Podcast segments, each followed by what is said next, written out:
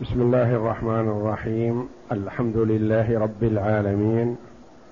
والصلاة والسلام على نبينا محمد وعلى آله وصحبه أجمعين. وبعد. بسم الله بسم الله الرحمن الرحيم. قال المؤلف رحمه الله باب الشروط في الرهن. قول المؤلف رحمه الله تعالى باب الشروط في الرهن. يعني أن يشترط أن يكون الرهن عند فلان مثلا. قبله فلان أو رده فلان أو تغيرت حال فلان. فما الحكم في هذه الأمور؟ يبينها المؤلف رحمه الله تعالى في هذا الباب. نعم. يصح شرط جعل الرهن في يد عدل فيقوم قبضه مقام قبض المرتهن. الأصل أن الرهن يكون بيد المرتهن ويقبضه المرتهن ويكون أمانة عنده. ان تلف بدون تعد ولا تفريط فلا ضمان عليه اتفقا على أن يكون الرهن عند عدل يعني عند شخص آخر. لا يكون عند المرتهن ولا يكون عند الراهن وإنما يكون عند عدل يرضيانه. صح. صح أن يكون عند العدل. فيقوم قبض هذا الرجل العدل للرهن مقام قبض المرتهن. لأن قلنا إنه لا يلزم الرهن إلا بالقبض. لقوله جل وعلا وإن كنتم على سفر ولم تجدوا كاتبا فرهان مقبوضة. من يقبض الرهن يقبضه المرتهن ولا يلزم الرهن قبل قبضه بيد المرتهن. إذا اتفقا على أن يكون الرهن عند عدل فيكون قبض هذا العدل مقام قبض المرتهن. نعم. لأنه قبض في عقد في عقد فجاز التوكيل فيه كقبض الموهوب. لأنه قبض في عقد يعني عقد رهن يقبضه المرتهن. فالمرتهن وكل هذا العدل في قبض هذا الرهن. مثل ما لو قال شخص لشخص عندي لك هدية أو عندي لك عطية أو عندي لك هبة. قال يا أخي أنا في مكة وأنت في الرياض كيف أقبضها؟ لكني أوكل فلانا عندكم في الرياض يقبضها عني. فقبضها هذا الوكيل لزمت وثبتت. كذلك الراهن ما قبضه المرتهن وإنما قبضه عدل موثوق به عندهما فيكون قبض العدل مقام قبض المرتهن. نعم. وما دام العدل بحاله فليس لأحد ولا للحاكم نقله عن يده لأن وما دام العدل يعني الثقة يعني الذي وضع الرهن عنده ما دام بحاله يعني ما تغيرت حاله. بضعف عقل ولا ضعف إدراك ولا ضعف أمانة ولا فسق ولا مرض. هو بحاله وقد رضياه عنده فما يسوغ لأحدهما أن يقول أعطني الرهن الذي عندك. وما يسوغ للحاكم أن يقول أعطنا الرهن الذي عندك. فليس لأحدهما ولا للحاكم قبضه من يد هذا العدل وإنما للاثنين معا إذا قال نأخذ الرهن من فلان وضعه عندك أيها المرتهن أنا كنت جاهلا بحالك والآن تبين لي أنك ثقة. فلا داعي أننا نبقي الرهن عند زيد. خذه نأخذه من زيد ونضعه عندك أيها المرتهن. صح. لكن أحدهما أراد قبضه دون الآخر ما يصير. أو الحاكم أراد قبض الرهن من قابضه دون رضاهما أو رضا أحدهما ما يكون. لأن الحاكم لا حق له في قبض الرهن ما دام اتفقا على أنه عند فلان. وليس لأحدهما أن يأخذه من فلان دون رضا صاحبه. وهو لم تتغير حاله. أما إن تغيرت حاله فهناك نظر آخر. نعم. لأنهما رضياه ابتداء وإن اتفقا على نقله جاز لأن الحق لهما لا يعدوهما. إذا اتفقا على نقله من سيد إلى غيره جاز لأن الحق لمن؟ لهما. من هما؟ الراهن والمرتهن. المرتهن أخذ الرهن من أجل سداد دينه والمر والراهن ملكه. الراهن ملكه. والمرتهن أخذه من أجل سداد دينه فالحق للاثنين. إذا رضي غير الأول جاز لهما ذلك. نعم. وإن تغيرت حاله بفسق أو ضعف عن الحفظ أو عداوة لهما أو لأحدهما فمن طلب نقله منهما فله ذلك.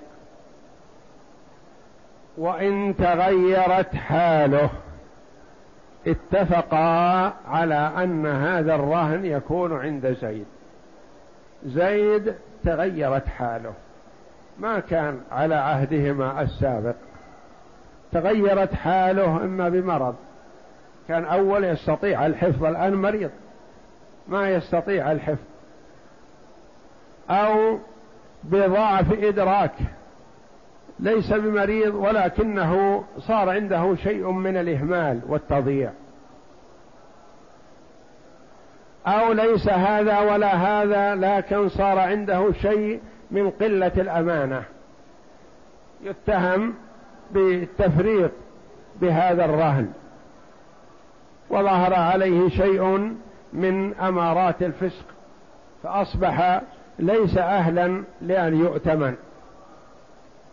إذا تغيرت حاله بواحد من هذه الأمور المؤثرة فلهما أو لأحدهما طلب نقله منه إلى غيره. نعم. لأنه متهم في حقه ففي أو وجد عداوة بينه بين هذا الذي عنده الرهن وبين أحدهما. وجد منازعة في أمر من الأمور فوجد عداوة قال أخشى أن يتلف الرهن ويضيعه من شأن العداوة التي بيني وبينه فننقله منه إلى غيره. فلهما ذلك. نعم. لأنه متهم في حقه ففي بقائه في يده ضرر. نعم. ثم إن اتفقا على من يضعان عنده. جاز. إن اتفقا قال نأخذه من زيد مثلا لتغير حاله ونضعه عند عمرو لأنه أوثق. اتفق على هذا فلا بأس. يؤخذ من زيد ويوضع عند الثقة الآخر الذي يرضيانه معا. فإن اختلفا. نعم. وإن اختلفا وضعه الحاكم في يد عدل. فإن اختلفا. قال مثلا الراهن نضعه عند محمد. وقال المرتهن لا بل نضعه عند علي لأنه أوثق. وذاك يقول لا محمد أوثق. واختلف فيأخذه الحاكم ويضعه عند من يراه ثقة من هذين أو غيرهما لأن الحاكم هو المرد عند النزاع فإذا تنازع اثنان رجعا إلى الحاكم. وإن اتفقا على أمر من الأمور التي تخصهما وليس في هذا الاتفاق مخالفة شرعية فلا رجوع إلى الحاكم ولا دخل للحاكم فيهما. نعم. وإن اختلفا في تغير حاله بعث الحاكم وعمل بما يظهر له. وإن اختلفا في تغير حاله. اختلف الراهن والمرتهن في تغير حال العدل الذي عنده الراهن. قال الراهن مثلا هذا الذي عنده الراهن أصبح مضيع مفرط وأخشى أن يتلف الرهن عنده. قال المرتهن لا أنا أعرف أنه حافظ. ويجيد حفظ الرهن. فاختلف. فالمرجع في الاختلاف إلى من؟ إلى الحاكم. والحاكم ينظر. إن كان هذا الرجل الذي اختلف عليه ثقة أبقاه عنده. وإن كانت قد تغيرت حاله نقله إلى غيره. نعم. وإن رده وإن مات العدل لم يكن لوارثه إمساكه إلا بتراضيهما. نعم. لأنهما ما ائتمناه و... ما ائتمناه. وإن مات العدل اتفقا على أن يكون الرهن مثلا عند زيد. وقال لزيد مثلا احفظ الرهن هذه البقرة أعلفها واحلبها. انتفع أنت بحليبها ونحن ننتفع من ورائك بنفقة البقرة علفها فالعدل هذا مستفيد. وهما مستفيدان كذلك. العدل مات الرجل. ولده يقول يبقى الرهن عندنا. لأن هذا الرهن موضوع عند والدي ونحن سنقوم بما قام به الوالد. وحرص على هذا وطالب. قال يبقى الرهن عندنا لأنه مستفيد. لأن بقاء الرهن عند أبيه لهم فيه فائدة. العلف يعلفانها من المزرعة مثلا وهما يستفيدان من لبنها. فحرص الولد على أن يبقى الرهن عنده وطالب بهذا وقال نحن بمنزلة الوالد. ولن نغير شيئا مما كان عليه الوالد وسنحافظ على الرهن. فهل يلزمهما أن يبقياه عند الولد؟ لا ما يلزمهم. لأنهم قالوا نضعناه عند أبيك لثقتنا في أبيك وإلا فنحن نعرف أنه مستفيد. هو مستفيد لكن نحن واثقون به. ونحب أن ننفعه. لكن لما مات ما نثق بأحدكم. ولا نثق بأحد منكم. نريد أن نقبض الرهن. فله ما ذلك. ولا يطالب الولد بما اتفق عليه عند من بقاء الرهن عند أبيه. وإن رده العدل عليهما لزمهما قبوله لأنه متطوع بحفظه فلم يلزمه المقام عليه. وإن رده العدل عليهما لزمهما قبوله. الرجل العدل قبض البقرة التي هي رهن يعلفها ويحلبها أخذ على هذا فترة. تغيرت حال العدل بشيء ما بنفسه. يقول الآن البقرة تطلب علف أكثر من الحليب الذي نستفيده منها.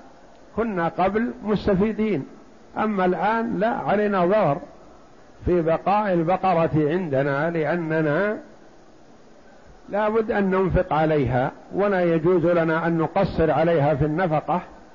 وإذا أعطيناها النفقة الكاملة فإنا سنخسر.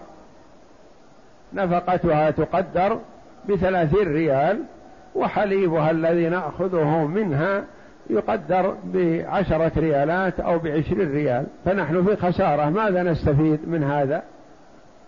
وقال لهما تعالى واقبضا الرهن. أنا لا أسلم البقرة للراهن ولا أسلم البقرة للمرتهن وإنما أسلمها لكما معا. قال لا لا نقبضها. حينما كنت مستفيد من البقرة وأنت ساكت عليها فلما الآن كنت تخسر عليها أردت أن تردها علينا؟ لا. يلزمك حفظها كما التزمت بذلك أولا. مثل ما كنت تربح في الأول من ورائها الآن أصبر على الخسارة من ورائها. هل يلزمه ذلك؟ يلزمانه بحفظها؟ قال المؤلف رحمه الله وإن رده العدل عليهما لزمهما قبوله يقول أنا الآن ما أريد أن أقبض الرهن لكم. خذوا رهنكم. تعالوا إلي جميعا واستلموه. وضعوه حيث شئتم. عند أحدكما أو عند غيركما لزمهما قبوله. ولا يجوز لهما أن يمتنعا عن القبض. لأنه في حال قبضه في الأول محسن وما على المحسنين من سبيل. نعم. فإن امتنعا أجبرهما الحاكم فإن, فإن تغيبا أو كانا غائبين فإن امتنعا أبيا أن يقبضاه. قالوا دع البقرة عندك وألح عليهما بذلك وهما يرفضان. يقول حينما كنت مستفيد وأنت ساكت فلما قلت فائدتك أردت أن تسلمنا إياها. لا. فما المرجع؟ يلزمهما الحاكم بقبض الرهن. نعم. فإن تغيبا أو كانا غائبين نصب الحاكم أمينا يقبضه لهما. لأن للحاكم ولاية على الغائب الممتنع من الحق. فإن تغيبا ذهب وترك الرهن عند العدل. واحد سافر إلى الطائف وواحد سافر إلى المدينة وهو يبحث عنهما فما وجدهما ولا قدرة له في ملاحقتهما كل واحد في بلد. ماذا يعمل؟ يرجع إلى الحاكم والحاكم يقبض هذا الرهن منهما ويضعه عند عدل سواء كان قبض العدل مجانا أو بأجرة لأن الحاكم ينوب عن الغيب. ينوب عن الممتنعين. إذا كان غايب ممتنع فإن الحاكم ينوب عنه حينئذ. نعم. وإن دفعه الحاكم إلى أمين من غير امتناعهما ولا غيبتهما ضمن الحاكم والأمين معا. فإن امتنعا ولم يكونا غائبين. أو غابا ولم يمتنعا. ما علم أن العدل يريد رد الأمانة. فالعدل هذا قال لست في حاجة إلى ملاحقتهما. أذهب وأسلمه للحاكم والحاكم يتصرف فيه. فسلمه للحاكم. الحاكم ليس بفقيه وإلا لو كان فقيه ما قبضه. لكن الحاكم ليس بفقيه فقبضه ووضعه عند شخص آخر. وقال احفظ هذا الرهن حتى يأتي صاحباه فأخذه هذا العدل وحفظه. ثم حصل عليه آفة فمات الراهن تلف. من يضمنه؟ لأن يد الحاكم ويد الأمين الثاني القابضات هذه أيدي مغتصبة ما له حق. لأن الشخص إذا قبض شيئا ليس من حقه فيده يد غاصب فأي شيء يحصل من الضرر على هذا المقبوض بغير حق يلزم القابض. يلزم القابض سواء كان حصل تفريط أو لم يحصل تفريط. نقول لأن يدك يد غاصب. لأن عندنا الأيدي اثنتان. يد أمين ويد غاصب. يد الأمين لا تضمن ما تلف بدون تعد ولا تفريط. يد الغاصب تضمن حتى لو كان بدون تعد ولا تفريط لأن أصلا ما له حق أن يقبض. قبضه بغير حق فيلزمه. وإن دفعه الحاكم إلى أمين من غير امتناعهما ما امتنعا لكن هو الرجل الذي عنده الرهن قال ما أنا في حاجة إلى أن أبحث عنهما أروح أسلمه للحاكم. فالحاكم استلمه وأعطاه بيد آخر فتلف. فمن يكون عليه الضمان ضمن الحاكم والأمين معا لأنهما اشتركا. الحاكم قبض ما لا يستحق أن ولا يجوز له أن يقبضه. والأمين قبض شيئا من غير يد مالكه والقادر على تأمينه وتسليمه. فيلزم الاثنين الضمان. الأمين إذا قبض شيئا بدون ولم يفرط فيه ولم يتعدى فتلف فلا يلزمه. الأمين الأول الذي وضع عنده البقرة مثلا ماتت البقرة أو سرقت من حرز مثلها. هل يلزم الأمين الضمان؟ لا لأن يده يد أمين والأمين لا يلزمه الضمان ما لم يتعدى أو يفرط. الآخر الذي أقبضه الحاكم سلمه البقرة فوضعها في حرز مثلها فجاء السراق فسرقوها. أو أصيبت بآفة مثلا وماتت. نقول يلزم الحاكم في هذه الحال ويلزم الأمين في هذه الحال أن يضمن البقرة للراهن والمرتهن. نعم. لأنه لا ولاية له على غير الممتنع والغائب. لأنه لا ولاية له الحاكم له ولاية. ويلزم هذا ويأمر هذا لكن شخص ما امتنع أنت لك مال عند زيد مثلا فزيد جاء بالمال الذي لك عنده وسلمه الحاكم.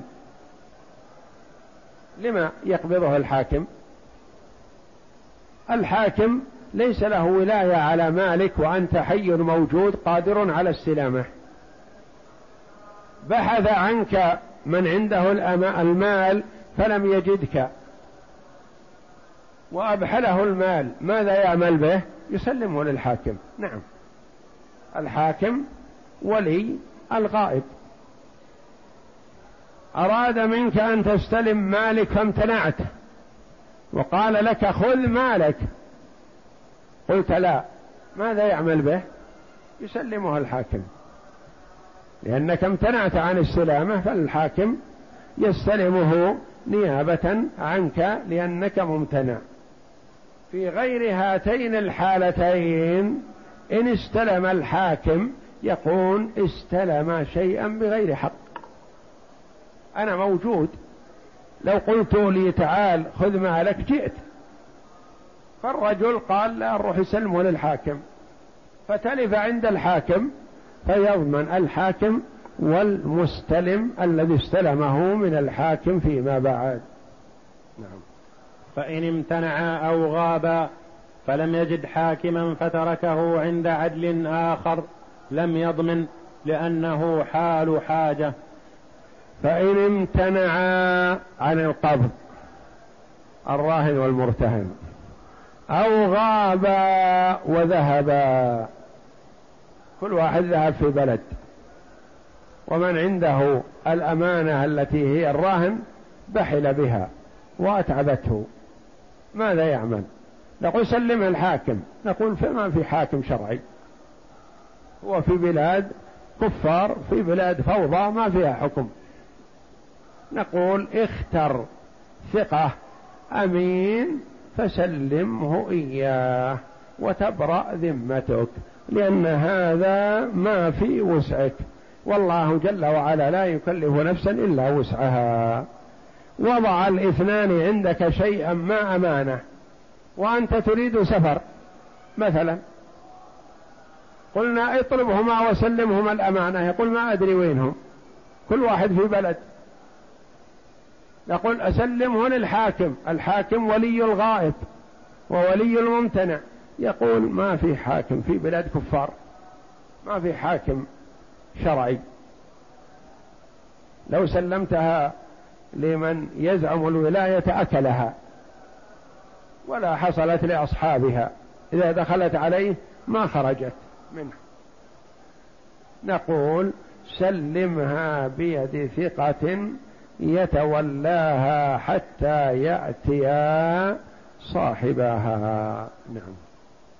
وإن أودعه مع قدرته على الحاكم ضمن لأنه يقوم مقامهما. وإن أودعه عند ثقة مع وجود الحاكم فيضمن لأنه ما اتخذ الخطوات الشرعية والخطوات الشرعية أولا أن يسلم الرهن لهما ما وجدهما أو امتنعا. ينتقل إلى الحاكم ما وجد حاكم يسلمه للثقة. في حال وجود الحاكم سلمها للثقة وقال تحتاج إلى إجراءات إذا ذهبت بها إلى الحاكم وصادر ووارد وعمل واستلام وتسليم وشغلة. أروح أسلمها لهذا الثقة. مثلا متى ما أتيا يعطيهما إياه. تلفت عند الثقة تكون يده يد قاصبة وعليه على الأول الضمان. لأنه ما سلمها للحاكم الذي أمر بالتسليم إليه. وكذلك لو أودعه من غير امتناعهما ولا غيبتهما ضمن هو والقابض معا وكذلك لو أودعه من غير امتناعهما ولا غيبتهما ضمن هو والقابض معا لأن القابض ليس له أن يقبض. قبض من شخص شيئا ما لا يحق له أن يقبضه. نعم. وإن امتنع أحدهما ولم يجد حاكما لم يكن له دفعه إلى الآخر. وإن امتنع أحدهما أحدهما امتنع والآخر قال لا بأس وسلمه للاحدهما فلا يجوز له ذلك. لأن هذه الأمانة عنده من قبل اثنين فلا يسلمها لواحد وإنما يسلمها لهما معا أو يسلمها للحاكم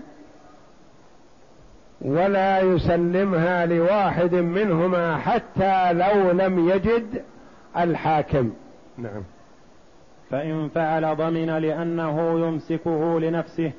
فإن فعل ضمن يعني سلمها لأحدهما فتلفت ضمن ذلك لأنه والعدل يمسكه لهما فإن رده إلى يده زال الضمان. والعدل يمسكه يعني يمسك الرهن لهما للاثنين معا. فإن رده إلى يده زال الضمان. رجع من يعني العدل مسكها لغيره فقلنا يلزمه الضمان. عرف أنه يلزمه الضمان فخشي أن يلزم بالضمان فاستردها وحفظها عنده. فتلفت بعدما أقبضها لغيره ثم ردها إليه. فلا يلزمه ضمان لأنها عادت إلى أصلها فهي بيده أمانة والأمانة لا تضمن إذا لم يحصل تعد ولا تفريط. والله أعلم وصلى الله وسلم وبارك على عبده ورسول نبينا محمد وعلى آله وصحبه أجمعين.